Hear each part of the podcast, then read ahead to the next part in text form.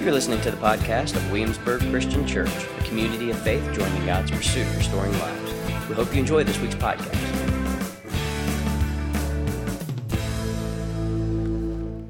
So, hey, you're going to need um, your YouVersion app if you have it. So, go ahead and get that out because there's a detachment you're going to want. Uh, I have a handout for us today, and we may not have enough handouts. We ran out of worship guides. We may run out of handouts. Um, here's what I'm going to need I'm going to need you to be with me, and let's be together in the Spirit because I want to offer something to us. Uh, every year during Eastertide, I try to take us to the road, of, road to Emmaus. And then from that place, we move into a different kind of conversation together. So today is going to be less like a sermon and more like a teaching, and may even require a little discussion. And we are going to go our full hour and a half today. I'm not going that long, but we are going to go our full hour and a half today, so bear with it. But I do believe that when we're done, I, I believe that you'll be, you'll be grateful that we, we had this conversation together because I think it matters, um, especially, well, especially today. So, all right, Luke chapter 24, verse 13. On that same day, which that day is Easter, two disciples were traveling the village to a village called Emmaus, about seven miles from Jerusalem. They were talking to each other about everything that had happened. And while they were discussing these things, Jesus himself arrived and joined them on their journey. But they were unaware that it was Jesus walking alongside them, for they were prevented from recognizing him. Okay, so hold that. They were prevented from seeing that it was Jesus. So Jesus said to them, What are you talking about as you walk along? And they stopped, their faces downcast or depressed. The one named Cleopas said, Are you the only visitor to Jerusalem who's unaware of the things that have taken place over the last few days? Kind of snarky, right? Kind of hurt sounding, right? Jesus replies, What do you mean? They said to him, there's things that happened to Jesus from Nazareth by what he did and showed and he showed that he was a powerful prophet who pleased God and all the people. And then the chief priests and our leaders had him arrested and sentenced to die on a cross. We had hoped he would be the one to free us from Israel for revolution. But it's already been three days since all this happened. Some women in our group surprised us. They had gone to the tomb early in the morning but did not find the body of Jesus. They came back saying they had seen a vision of angels who told them that he was alive. Some men from our group went to the tomb and found it was just as the women had said, but they didn't see Jesus either. Then Jesus asked the two disciples, Why can't you understand? How can you be so, so slow to believe all that the prophets said? Didn't you know that the Messiah would have to suffer before he was going to glory? Verse 27. Jesus then, and listen to this verse if you will, Jesus then explained everything written about himself in the scriptures. Everybody say the scriptures. Beginning with the law of Moses and the book of prophets. When the two came, when the two of them came near the village where they were going, Jesus seemed to be going farther. They begged him, "Stay with us. It's already late. The sun is going down." So Jesus went to the house to stay with them. After Jesus sat down to eat, now, I want you to pause for a minute and ask yourself does this sound familiar from other stories in the Bible? In the Gospels. After Jesus sat down to eat, he took some bread, he blessed it, and broke it, and he gave it to them. What does that sound like? Eucharist, right? Yeah. And then at that moment, you hear that? At that moment, their eyes were open to see that it was Jesus. Mm. Jesus in the broken bread, Jesus at the table. And at once he disappeared, and they said to each other, when he talked with us along the road and explained the scriptures to us, everybody say the scriptures? scriptures. Didn't it warm our hearts? So they got up and returned to Jerusalem. And the two disciples found the eleven apostles and the others gathered together. The word of the Lord. There's a lot of places to go with this text. There's a couple of places I'd like to take us today. First thing that always sticks out to me in this story, every time I read it, every time I offer it to us on a Sunday in the Easter tide, is verse 16. They were unaware that it was Jesus walking alongside them, for they were prevented from recognizing him. Now, scholars have thought all the day long about what does it mean for them to be prevented from recognizing Jesus. Like why and why does the text feel the need to tell us that they were prevented from seeing Jesus. And there are many different conclusions, much smarter people have drawn from the language of this text, but I have an idea. And it's really the same idea every year that maybe they were prevented from seeing Jesus in this moment, not only to teach them something about Jesus, but to also teach us something about Jesus. And maybe it begins with this idea Our eyes are not the source of our hope. I can see I can't see the air that I breathe. But I know that I can breathe. I can't see heat, but I know I am warm. And maybe God knows that we tend to latch on to what is right in front of us. And we can't always see what's really happening in front of us or around us. We have an old saying you can't see the forest, what? And this is how we approach life a lot of times. Like we interpret what we see in light of what we know. We have words that describe what we see. We reach for those words. Those words come th- with thoughts and definitions, and we apply those words with the thoughts and definitions to what we see, and we call it what we know. We interpret things that we see in light of what we know. Sometimes we interpret what we don't see in light of what we also know. Not don't know, but we interpret what we don't see in light of what we know. And, and here's what I mean when you know a room, like when you really, really know a room and the lights are off, you know the layout of the room.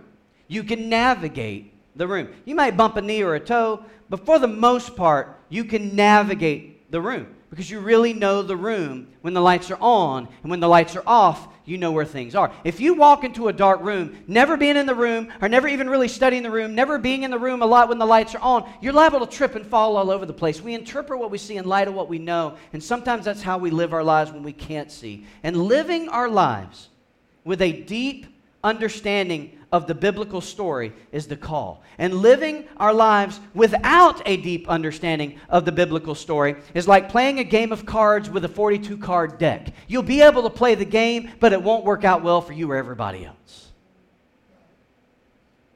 Unless you steal their cards. We need to know the biblical story. we need to know the story of God's grace. We need to know the story of God's mercy.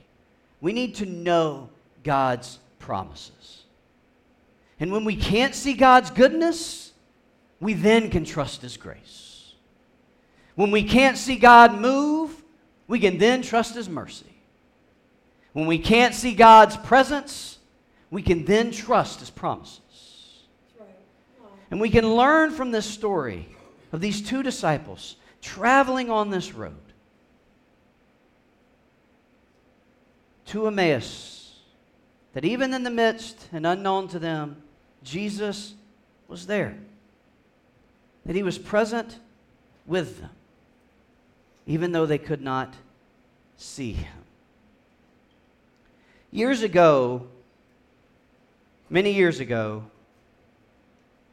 I was in a really hard place in my life. And I was ready to call it over. And I went outside at night and I was crying out to the God who made promises, but who, in my circumstances and the conclusions I had drawn, had failed. And I remember looking up to the sky, and I remember not seeing a moon anywhere in this dark sky. It was covered by the clouds. And as I looked up, I remember seeing the clouds kind of brush past the moon. And for a moment, I saw a glimpse of a full moon, a round moon. And then for a moment, that glimpse went away and it turned into and settled into a half moon. And I realized that no matter what I see, the moon is still round. And the clouds won't live in front of the moon because the moon will not be overtaken by the clouds. And that sometimes is the hiddenness of Christ. covered in the road of unmet expectations, broken dreams, and crushed hopes. But the moon is still round. It's just really hard to believe that when you can't see the moon. Which is why I love verse 19 in this story. Because, see, these disciples are frustrated because Jesus asks, What are you talking about? And Cleopas, in his hurt and in his hopelessness, offers really sharp words to Jesus, this stranger, when he says, Are you the only visitor in Jerusalem who's unaware of things that have taken place the last few days? Now, the irony of this is Jesus is the only visitor in Jerusalem who actually does know, but he doesn't know Cleopas. And what I love about verse 19 is the question Jesus asks What do you mean? Jesus gives them room to express their hurt. Do you see that? Like he hears them out. He allows them to share their conclusions that they have drawn from their circumstances. He listens to their story. Beloved, what we learn from the resurrected Jesus is consistent with what we learned from Jesus before the crucifixion. Jesus respects the human experience. He doesn't correct their version of the story while they tell it, He allows them to tell it to the end. He could have interrupted and said, Wait, wait, wait, wait. You've got that all wrong. He lets them voice their own conclusion that they have drawn from their own felt circumstances, their very real circumstances. And so when you read the text, they literally summarize the story of Jesus' ministry and messianic hopes attached to him that we so that, that they so abruptly and surprisingly felt was crushed by the events that are now three days old. Their dreams of liberation, a political revolution, were broken. Their hopes of Christ as king were crushed. And in their retelling of the story, as they see it and understand it, they say one of the most heartbreaking things of all. We had hoped. We had hoped. Past tense. Unmet expectations. Broken dreams. Crushed hopes. And in all of these real feelings and honest conclusions drawn from their circumstances, Jesus is actually there giving them room to tell all that they feel and know. And they don't know. But Jesus is there. He's still there, walking by their side along this road of unmet expectations, broken dreams, and crushed hopes. And I believe that this is at least one thing that Luke wants us to see. It's one of the th- it's one of the themes in all three of the stories that are tucked into this whole section of your, of your Bible back to back, where the reality of the risen Jesus is revealed unexpectedly and unknowingly in the midst of unmet expectations, broken dreams, and crushed hopes. In each story, in each story, the conclusion the disciples had drawn about their circumstances need clarification. Are you with me? So, in the first story, we see the women on the tomb Easter morning. The disciples had drawn the conclusion that their expectations of liberation would remain unmet, the hopes of Christ as liberating King crushed, but an encounter with two angels announcing to them that Jesus had risen changed their interpretation. Their conclusion, drawn from their circumstances, needed clarification. In the story following, that. Many of the disciples are hiding out in the room, confused and afraid. Jesus' body is gone, and they don't know what to make of it. The women come in, tell them that the body is gone. They go check. It's true, the body is gone, but they don't know what to do with that. The women say he's been risen, but they don't have the theological imagination. Everybody say imagination. They don't have the imagination for that. Their conclusion, drawn from their circumstances, needed clarification.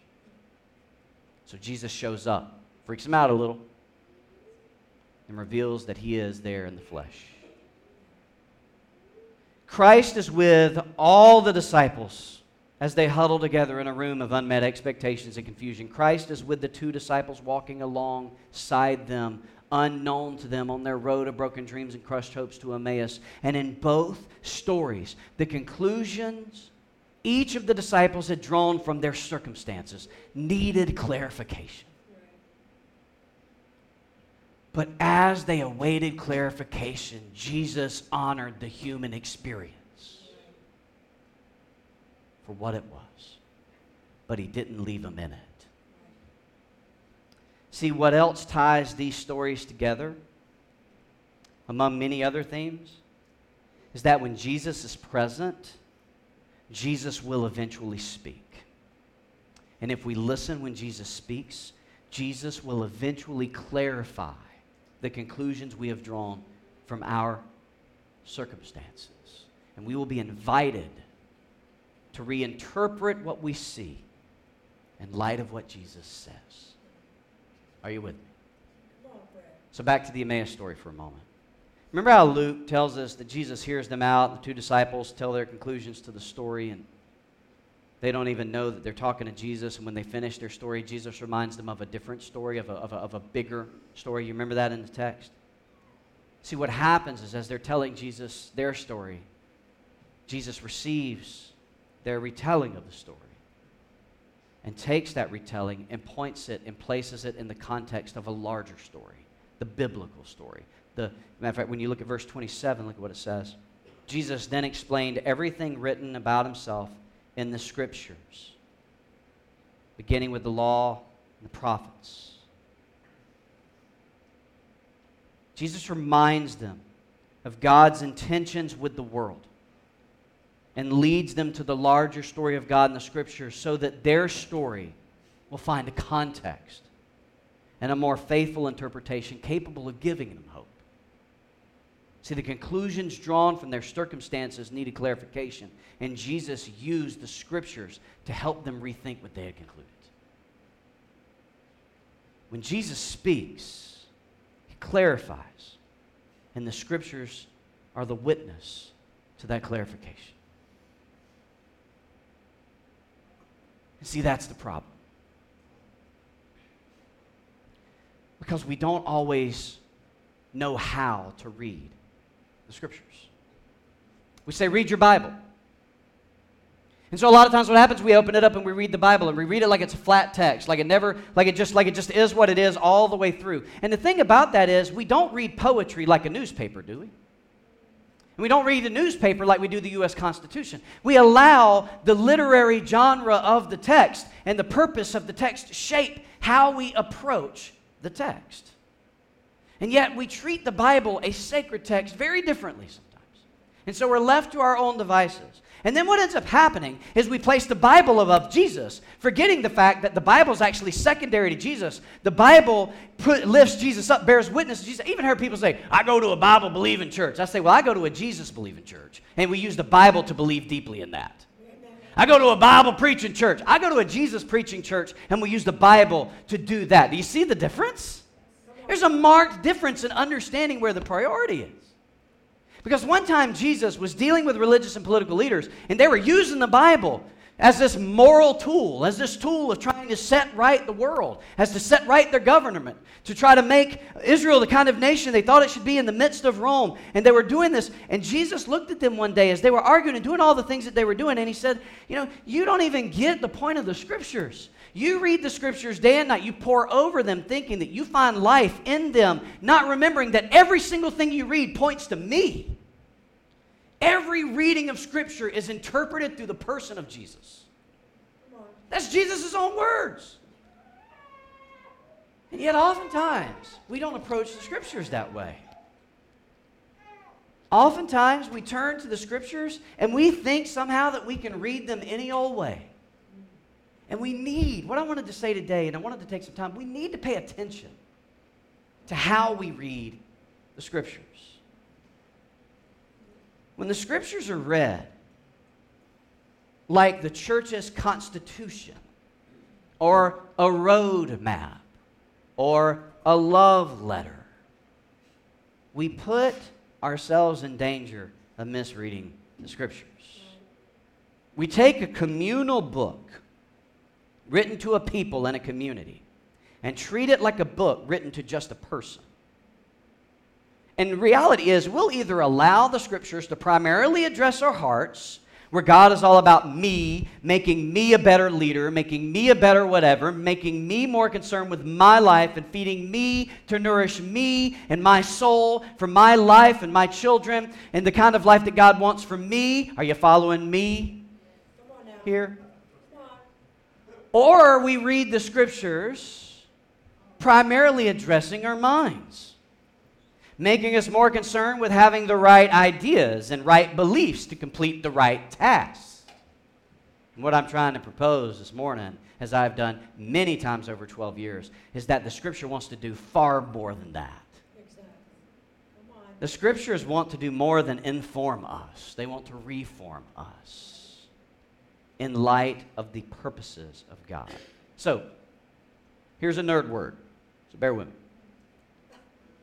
The Bible is meant, in my opinion, to be God's self disclosure to the world. In the beginning, what? God. In the end, the people reign with God. The Bible is meant, above all things, to be, in my opinion, God's self disclosure to the world and to form within those who worship Him a renewed imagination. Everybody say renewed imagination. Now, I know the word, I use the word imagination a lot, and I know that word feels all kinds of ways, makes all kinds of feelings with us in different ways. But here's why, like, this is what we need. We, part of our problem is we don't have the imagination for these things. We grow up and we mistake apathy for maturity. And we say to people who are passionate about things, oh, you just wait until you grow up and you'll see that it doesn't work that way because back in my day when I lived in South Georgia and had to walk up the hill both ways barefoot in the snow, that you, like, and that's how we go with things. And we're like, oh, you're just young and, and immature, and oh, you naive. That's how, I mean, we do it nasally too. Like you don't even know that. That's what you all sound like. Like that's what we do, and that's not that's not the deal. But that's what we end up doing. And so why we have big idea is to cultivate childlike faith. The reason why we do it with the kids, not just for the kids, is to cultivate childlike faith. Because if you want a renewed imagination, be with children. Welcome the children. I don't even like them very much. But like, like, I mean, just playing. Uh, Ian was born. I was like, what? No, like, like but that's like it's, it's a renewed imagination. They teach us about believing in things that we don't think are possible. They believe in the Avengers. They believe in these things that are big and fantasy and fantastical, and we are just we are mature. And we don't have the imagination to see that in the scriptures, God is trying to actually provoke an imagination to see more than we see. And to reinterpret what we see in light of what God says is true. The Bible, as God's self disclosure to the world, to form within those who worship Him a renewed imagination, is a beautiful sacred text. Listen to me. The Bible consists of 40 different inspired and divinely guided authors. Everybody say 40. 40 different authors from three different continents. Everybody say three written over the course of 1,500 years. Say 1,500. And remarkably, standing the test of time and even science, holds up telling one coherent story. How is that possible? Because the Bible is God's self disclosure to the world, to reveal to us God's intentions with the world, what God is doing in the world, and what our role in that doing can be in the world that is and is to come.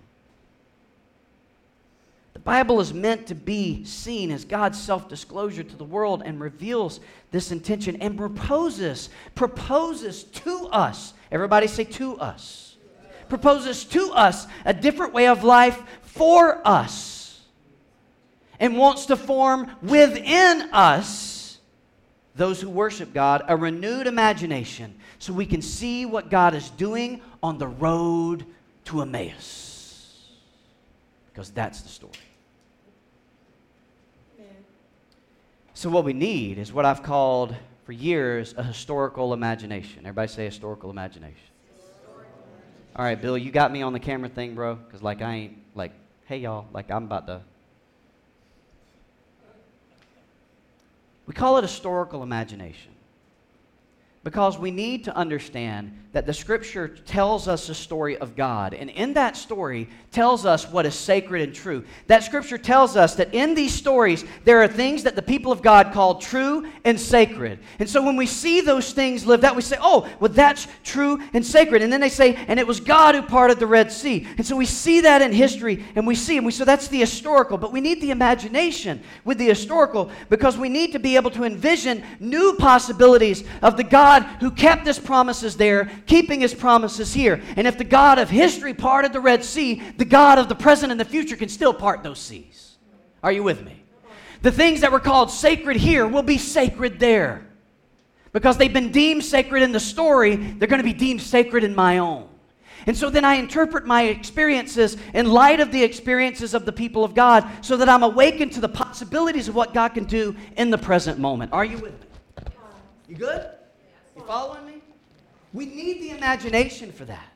One of the reasons we can't believe it is because we don't know that it's possible. Except we sing songs about it, but we can't point to the possibilities. God can do all things. We can't point to any of the things He did. we need to know the story. Because we lean into the story to interpret what we see.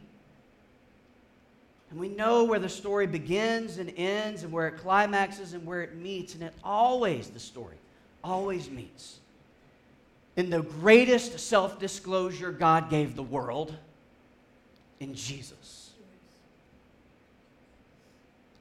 Where the written word became the living word because God was tired of speaking words. He needed to show us what it all looks like with skin on. And we need this historical imagination.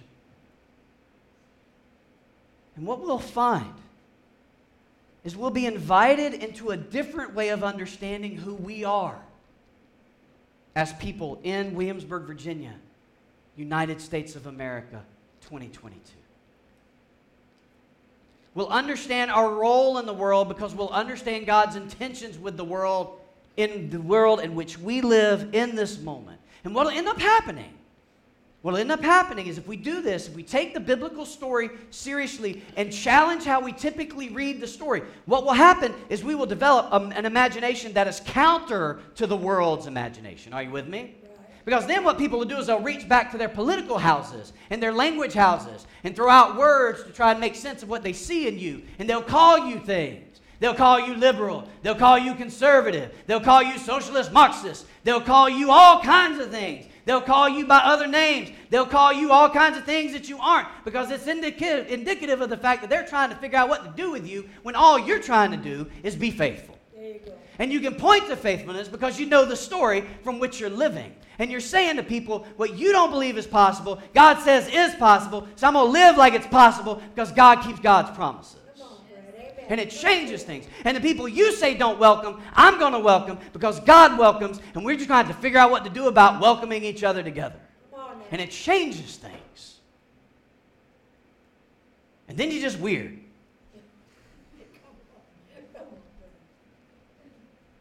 Had a really, I'm not going to mention who, a really dear, dear friend, dear friend, tell me he was asked what member of the church he was. He said, I'm part of Williamsburg Christian Church. And the person said, What? Isn't that a church for homeless people?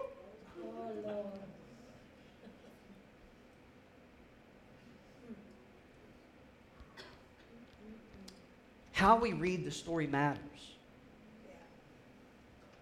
Because when we don't know the story, we're left to our own resources to understand what we see.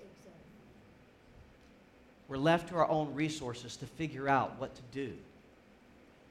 And so here's what I did. Stay with me. Come on now. I'm going to ask, um, and not everybody's going to get one of these, and I apologize for that. Um, John, can you hand these out? Natalie, can you hand these out? John, here you go. Okay, one caveat about what you're about to receive. Okay, so bear with me. This is going to sound like a bigger deal than it is, I assure you. Okay, what you're about to receive is something that I have literally been working on for eight years. Okay? This is eight years of work for me. I have spent time thinking it through, praying it through, testing it with other people 55 times smarter than me, which not hard to do. And I just, I've worked through this as many ways as I can because it's a dangerous thing to hand something to the people of God and suggest that this is a way to read Scripture faithfully. Are you with me? That's a dangerous proposition to make. And so for eight years, don't read ahead, please. For eight years, I look y'all, y'all are just like, oh, what this is? Like, eight years, like, Dad, this eight years? Like Fred really like, oh, poor Fred. Like, like even when Aaron looked at it, I said, eight years, can you help me fold this? He goes, this? I'm like, yeah. Like I like, right, right. Like, yeah, no, no, no. Because here's what I want to propose. I want to propose that we need to tend to how we read the scriptures. Because too many times we're trying to master the scriptures rather than allow the master of the scriptures to shape us.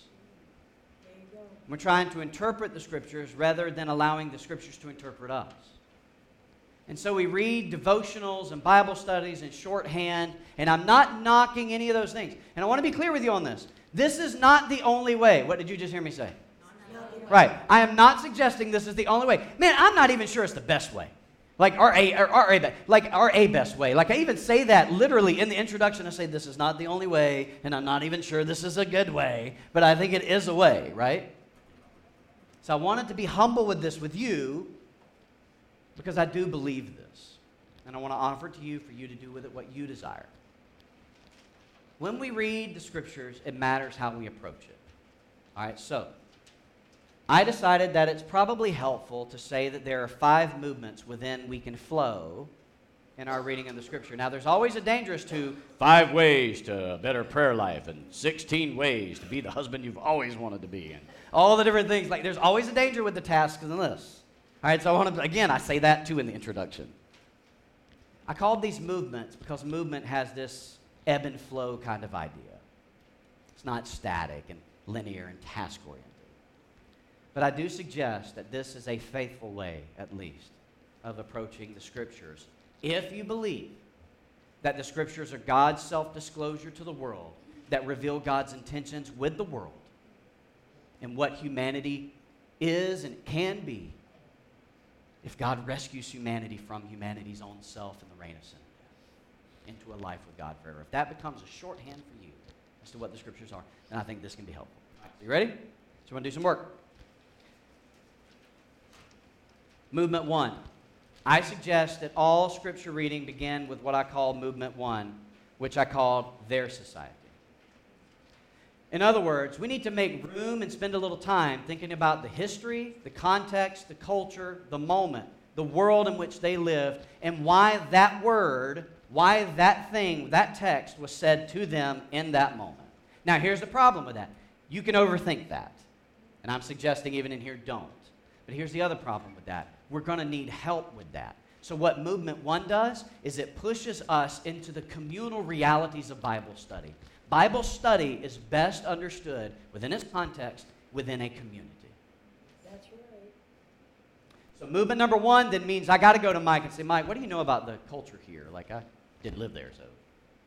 And Mike says, well, I don't know. Like let's talk to Maddie. Maddie, we get together and we, we discern that together. But here's what I say. You're going to notice that at the bottom there's some takeaways. Just ask. So the first question to ask under movement one is what is the text saying to them living in their society and what is the text trying to do to them while living in their society? Because I don't believe the Bible is ever just trying to tell us something. I think the Bible is trying to do something to us by the Spirit. So the question isn't, what does this mean for me? Because that's usually how we read the Bible. Like, well, what does this mean for me? What's the application to this verse I just read? That's not the right first question. A better first question would be what is this text trying to say to them living in their society? What is it trying to do to them in their society? So, for example, when Leviticus says, of all books, Leviticus, everybody's favorite Bible book, that's the one book everybody skips during the yearly reading plan, right? Like, like you can't even, like, what's in Leviticus? In Leviticus, when it says, or in Deuteronomy, when it says, when you are sheaving your fields and you're getting your olives, let the olives that fall to the ground stay, so that they can be left for the widow, the poor, the immigrant, and the orphan, right? So the question to that verse is, what is that like what is that verse saying to them? Well, it's saying it's saying, watch out for the stand and the microphone. When the microphone falls, you leave it. on the ground for someone else to pick up. You know, Natalie did say to me, Fred, let me move this so you don't do that in the second gathering. I said, No, I've lost weight.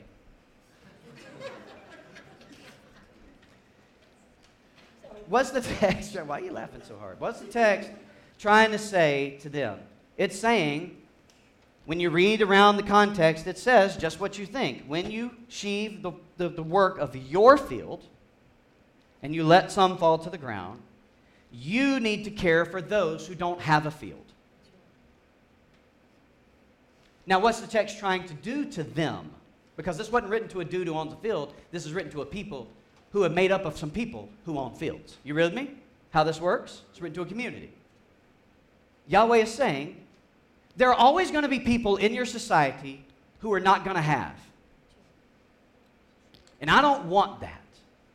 So, since you have enough, let what falls be for them so that everybody has something together. And Yahweh specifically names in that text the widow, the poor, the immigrant, and the orphan. Because Yahweh is not willing to settle for abstractions. He's not willing to settle for the needy or the less fortunate or the underserved. He wants to be specific because those will be the specific groups who are oftentimes outside of the margins of power and privilege. And not because people wake up one day and simply say, How can we abandon these people? But that's just because how the world, given to the reign of sin and death, is going to work. And that's the first question. So you learn that. And then you move to movement two, movement two, which is where you look at the church in our society. So now we've settled that the best we think, we know. And now we move to the church in our society and we ask the question what is the text saying to the church? Notice that it's not to me, to the church living in our society. And what is this text trying to do to the church? Do you see the way that works? Because it's not me yet. It's still a we, it's still an us. So, what does this text say to the church? Well, then help me out. What would that text say to the church?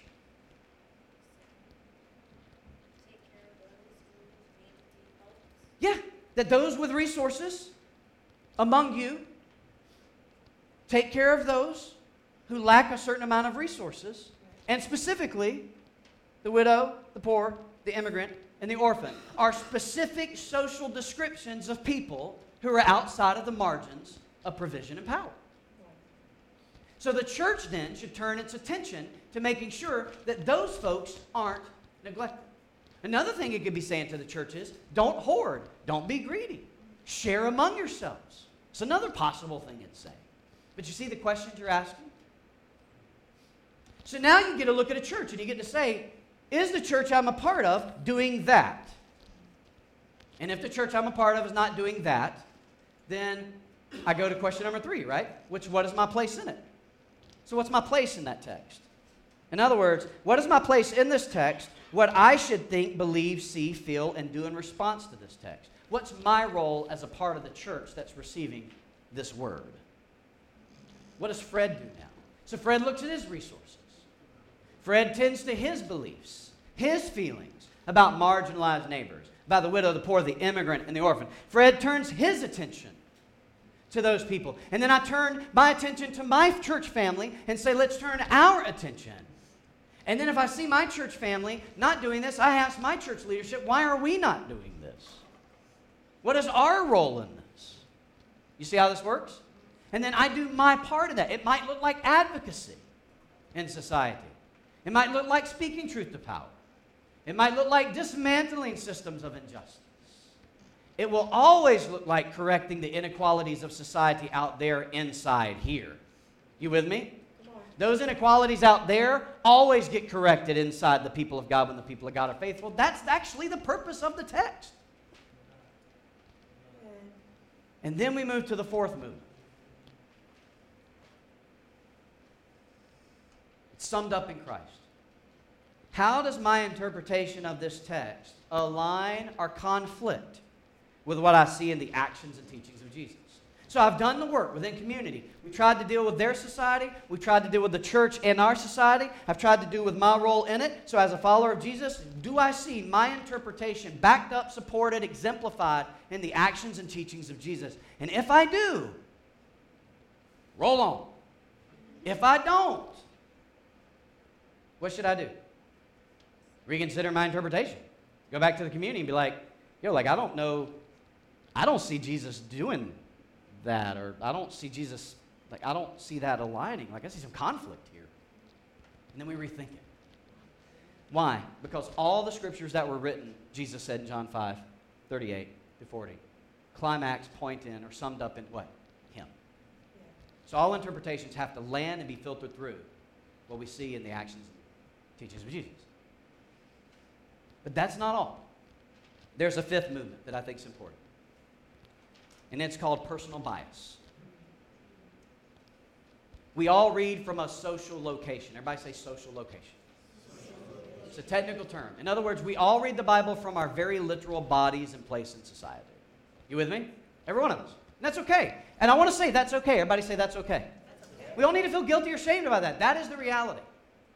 But we need to make sure that we're at least considering how those realities play into how we read the text. For example, how I might read movement 1, 2, 3, and especially 3 and 4 in this, my role in Christ, may be different than how Garrett reads it, who's in a wheelchair. You with me? Because Garrett, being in a wheelchair, is going to read that text differently than me, who is differently abled and not in a wheelchair. And Garrett specifically may read it very different because Garrett hasn't always lived in a wheelchair. So his reading of that text may have a different shade that is either helpful or even harmful. My reading of the text may have a different shade that might be either helpful or harmful. The social location, our religious traditions, our upbringings, our value systems, our assumptions, our ideologies, our gender, our race, our ethnicity, our ability, our class, our social class, all do impact how we read the text. Even the Bible says that'll happen. But we don't know that, you know, we, like, so we need to tend to the social location of our bodies, literally our bodies. For example, I was raised to believe that playing instruments in a worship service was wrong, that it was sin, and that churches that did that were unfaithful to the Bible. And I had Bible verses that I could have beat you up with to prove that to you. And I stood in pulpits and taught that. I could not have been more incorrect in my own view, right? So, what am I trying to illustrate? That I've been super duper wrong in how I read the Bible. And I may be super duper wrong right now. But pointing back into a place of tending to how I read it and doing it within community can help me learn where I am wrong. But my location and religious upbringing made me judge every one of you using the same Bible that you use to tell me otherwise. Because we realize, right, that some of the worst atrocities in human history were done using the Bible. We know that, right? One of the reasons I talk about racial injustice all the time is because racial injustice is not merely an American problem, it's not a Western problem. Racial injustice and the idea that there are some races and ethnicities better than others is actually rooted in theological history. It's a historical theology problem. The pain and the roots to those ethnic superiority beliefs are driven by Bible theology. It was how people read the Bible. Particularly Anglo Euro white folk read the Bible and moved that through. Most of the injustices we see in this world have theological roots. But I also want to say some of the most beautiful things we've ever seen in the world come because of how the Bible was understood. Are you with me? Yes. There have been some life giving movements from hospitals to workforce development programs to orphanages to care groups to social services concepts to certain kinds of like social liberation movements. The Bible was used for those things too. So the very same Bible abolitionists used to dismantle enslavement is the very same Bible proponents of enslavement used to justify it. What's the problem? The Bible? Or the way we read it? And that's the work.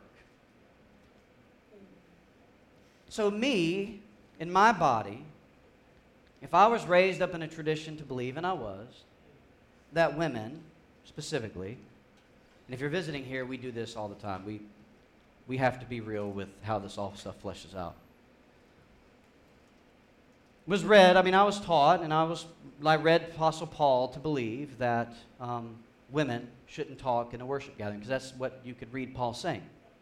Right? Some of us know that. Raise your hand if you were kind of taught some semblance of that. Right? Yeah. And that's how I taught. So women were just, you know, left to like do communion bread and, and sit there. And if you had questions about the Bible, you could ask it at home. And that's what I was taught. Matter of fact, when I was baptized as a 13 year old, I was no longer allowed to be taught by a woman in Christ because I was a baptized male. And men are in charge. Men are the leaders. The home men are the leaders of the church. Men are the leaders of the home because they're the leaders of the church. That's the way we worked it out in our theology. Until one day, started thinking through something I'd heard at a conference of all things. And this guy stood up and said something about baptismal identity. And he looked at Galatians chapter 3, verse 26 and 28. He described to us how when Paul says in Christ, we're all baptized into Christ, but there's neither Jew or Greek, male and female, slave and free, that what Paul is doing is he's taking the three dominant pillars of a Greco Roman society gender, class, and ethnicity. And he's deconstructing them entirely and placing them secondary to baptismal identity. In a society where those three pillars were the foundation upon which everything was built gender, ethnicity, and class Paul is flipping and turning actually right side up underneath baptismal identity. And for the first time in my life, the Holy Spirit let the lights come on. And I started thinking to myself, well, that's what it means. Because I certainly don't believe in gender blindness, right? We treat, that's how we treat other things like colorblind. But I certainly don't believe that. I use the same text. It's amazing. People use the text, to, that text to talk about like colorblindness are the same people who don't use that text to talk about gender blindness. See the inconsistency there. And that's my point. How we read the text matters. And I started realizing something. That wait a minute that my sisters have a baptismal identity that makes us one. And one in the kingdom means, you know, one. And that we are both equal sharers of the inheritance of God. Amen. And Paul certainly wouldn't like contradict his own theology, would he? So then I thought, well, I need to read Paul's theology through baptismal identity, because in theology, baptismal identity is like a primal theological commitment. That's a born again reality. But then something else hit me. What did Jesus do? Because I had the bracelet, see. And the bracelet changes everything. And so I looked at it and I thought to myself, what did he do? And I looked at Jesus and I thought to myself, wait a minute. The women following around Jesus' ministry in Luke chapter 7 and 8 were the ones funding his ministry. Women were funding the ministry of Jesus. Women were managing money for Jesus. Matter of fact, of all the people to preach the first resurrection sermon, it was not Peter, not John, it was a woman. And I started thinking, was God not able to get the timing right to make sure that Peter was the guy who preached the first sermon? Like I'm serious, I would think these things. Like, like guys are like, like shouldn't he be the one to announce it? I mean, come on, Peter Ponley's Rockabilly Church, all the like, and God was like, oh, it was a woman. Like he, there was, in, I think there was intention, and it was a woman who was the first person to ever announce the risen Jesus. Not only that, it occurred to me that the disciples didn't abandon Jesus at the cross, save only John. The male disciples abandoned Jesus at the cross, save only John. The women disciples stayed with Jesus at the cross. I started learning all these different things about the sisters. Amen. I was like, what? And it began to change how I understood my sister's roles in the kingdom of God. And I had to do a lot of working that stuff out because I was not taught to. And, and I realized that what if Paul wasn't saying what we think Paul was saying? We just haven't asked the right questions of the text. And so we've landed at different conclusions. I share all this to say, you ain't got to believe what I believe. You know that. You don't. But in a world that is polarized and decides that we like our own truth, in a society that is polarized and talks about Christian unity until we're blue in the face, in a society that can't seem to get our act together, even as a church, with what we believe matters to Jesus, can we at least open the book? Can we at least get together and decide that we're going to open the scriptures together and we're going to challenge how we approach the scriptures together and try to read it with a different kind of approach that is intentional and trembling and humble and purposeful and understanding that the scriptures wasn't written to me and you it was written to disclose who god is and what god's intentions are with the world and our role in that world Amen. Amen. so if we're going to disagree let's disagree Let's open the scriptures to do so.